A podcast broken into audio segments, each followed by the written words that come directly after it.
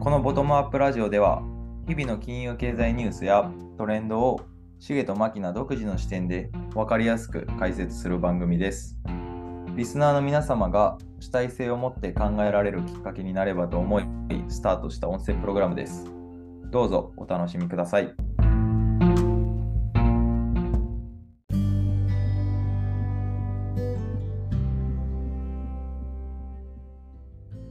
しげさん、こんばんは。こんばんはお疲れ様ですお疲れ様です。久しぶりにはい1週間に2回収録できてますね。そうですねペースいいですよはい。まあ、30回目なんで、お今回で30回目ですかはい。を記念すべきですね。そしたらちょっとマーケットの話ばっか思んないんでね、ちょっと違う、なんかね、話したいですね。いや、もういくつか質問 ずっと来てて、あ質問来ないですそうなんですね。いやー、ちょっと見て、見れてなかったですね。申し訳ないですね。質問コーナーに、はい。い一ぶりにやってみようかなと。や、やっていきましょう、やっていきましょえー、お便りをくれた方は、えー、トム・フォードさんという方です。う。はい。ありがとうございます。えー、25歳公務員です。はい。えー結婚して子供がこの春に生まれますと。おめでとうございまおすめで。とうございます。えー嫁の方からマイホームを購入して、はいもう自分たちのうん。家で暮らしたいとはい、はい。言われているのですが、はい。えーローンを組まないといけないので、正直迷っていますと。はい。何かアドバイスがいただけたら嬉しいです。とのことです。なるほど。どうでしょううーんまあ、そうですね。僕ら賃貸ですもんね。そうですね。まあ、僕も賃貸ですね。ただ、あの、まあ、家買ったりはしてますけど、はい。自分がそこには住んでないんですよね。うんうんまあ、つまり貸してるんですよ。で、まあ、僕はあの不動産事業とかもやってるんで、はい。まあ、その点考えれば僕はあ の、ねそのマイホーム、賃貸 VS 持ち家って、まあこれ一生の論争だと思うんですけど、僕はあの貸して家賃収入を得たい派なんで、まあ、うん自分で、まあ、家買って住むっていう選択肢がないのでそれをやってるんですよね。うんただ、えートム・フォードさんの、えー状況からすれば僕は全然独り身なんで僕はどうでもいいと思うん ですけどあのまあ奥様がねあのそういったことであれば僕は全然いいと思うんですよ。はいただそのトム・フォードさんがその収入面とか、まあ、公務員なので、うんあのまあ世間一般的に言うと、まあ、給与はねあの、まあ、ベンチャーとか、まあ、中小企業とかに比べて、まあ、ムラが激しくないので、まあ、ある程度安定はしてると。まあ、なので、まあえー結構ローン組まれる方も多いと思うんですよ。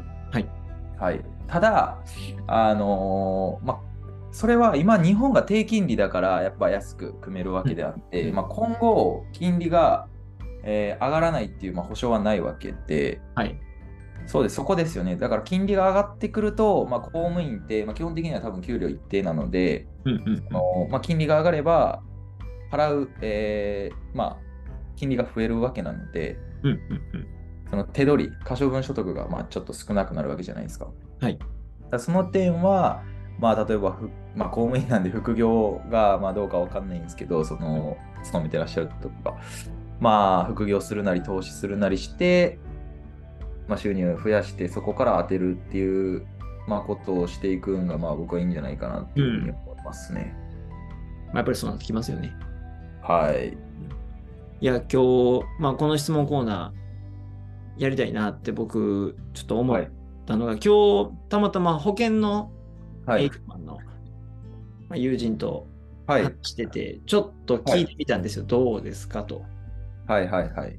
そしたら、まあ、保険の営業マン的なところで話をするとっていはいう意見をもらったんで、うん。あなるのほど。、まあ、家族を持つと。はい。となると、やっぱり、あの、旦那さんの収入うん。が、まあ、大事になってくるっていうところで、うん。まあ、持ち家を買うとはい。そのついでに保険として、その万が一、旦那さんが亡くなった時に収入がなくなるじゃないですか。はい。でもなくなったら、そのローンって全部なくなるらしいんですよ。ほうほうほう。はいはいはい。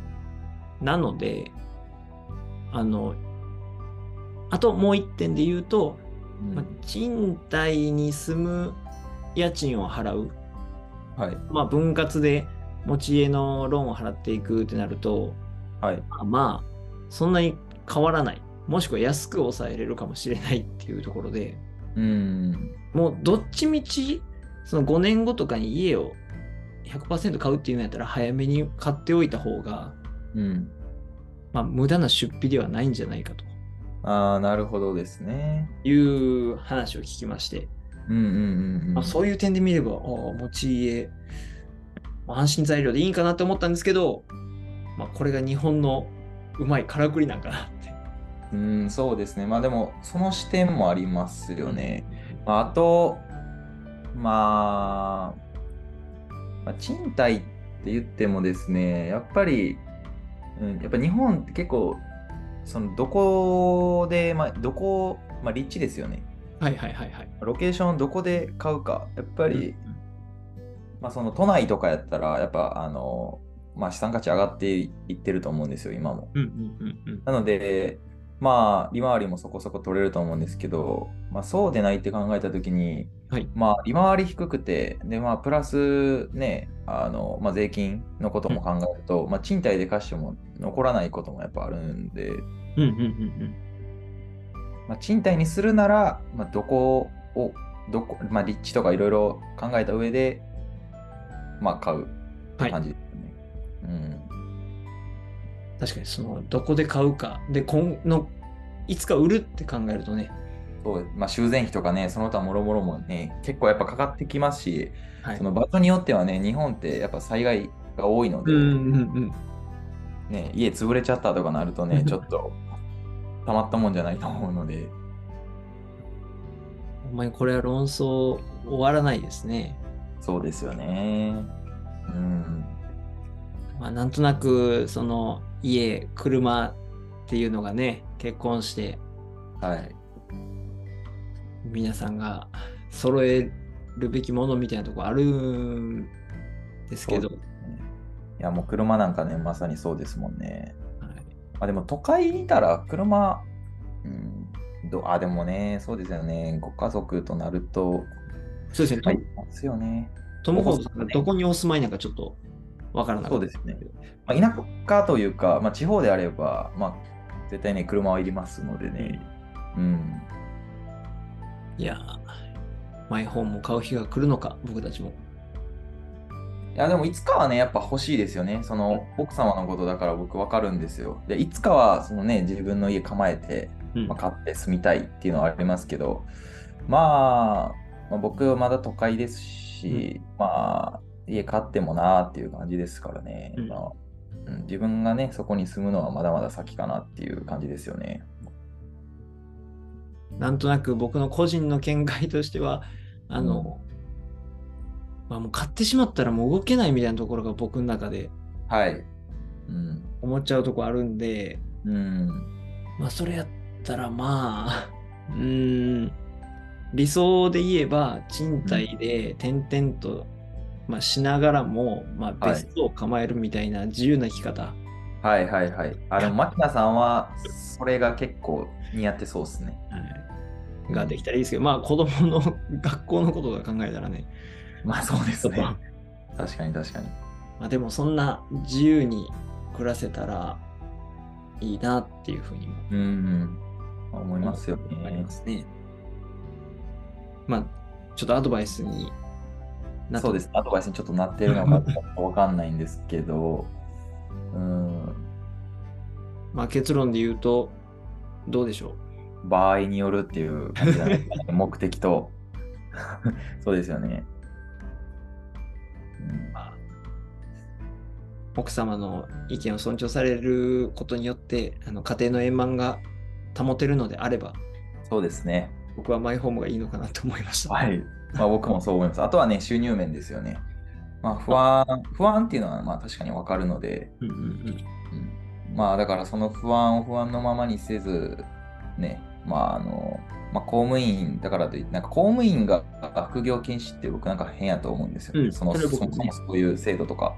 うんうんうんまあ、見直すべき、まあ、日本のまあ課題というか、っていう感じで僕は思ってるので、うんまあ、全然バレない程度にしていただいて、うんうんで、やっていけばいいんじゃないかなっていうふうに、まあ僕は。だったらね、まあ、全然収入面の不安もなくなりますし、奥様のね、あの、そのご意向にも、まあ添えるので、全然ありかなっていうふうに思いますね。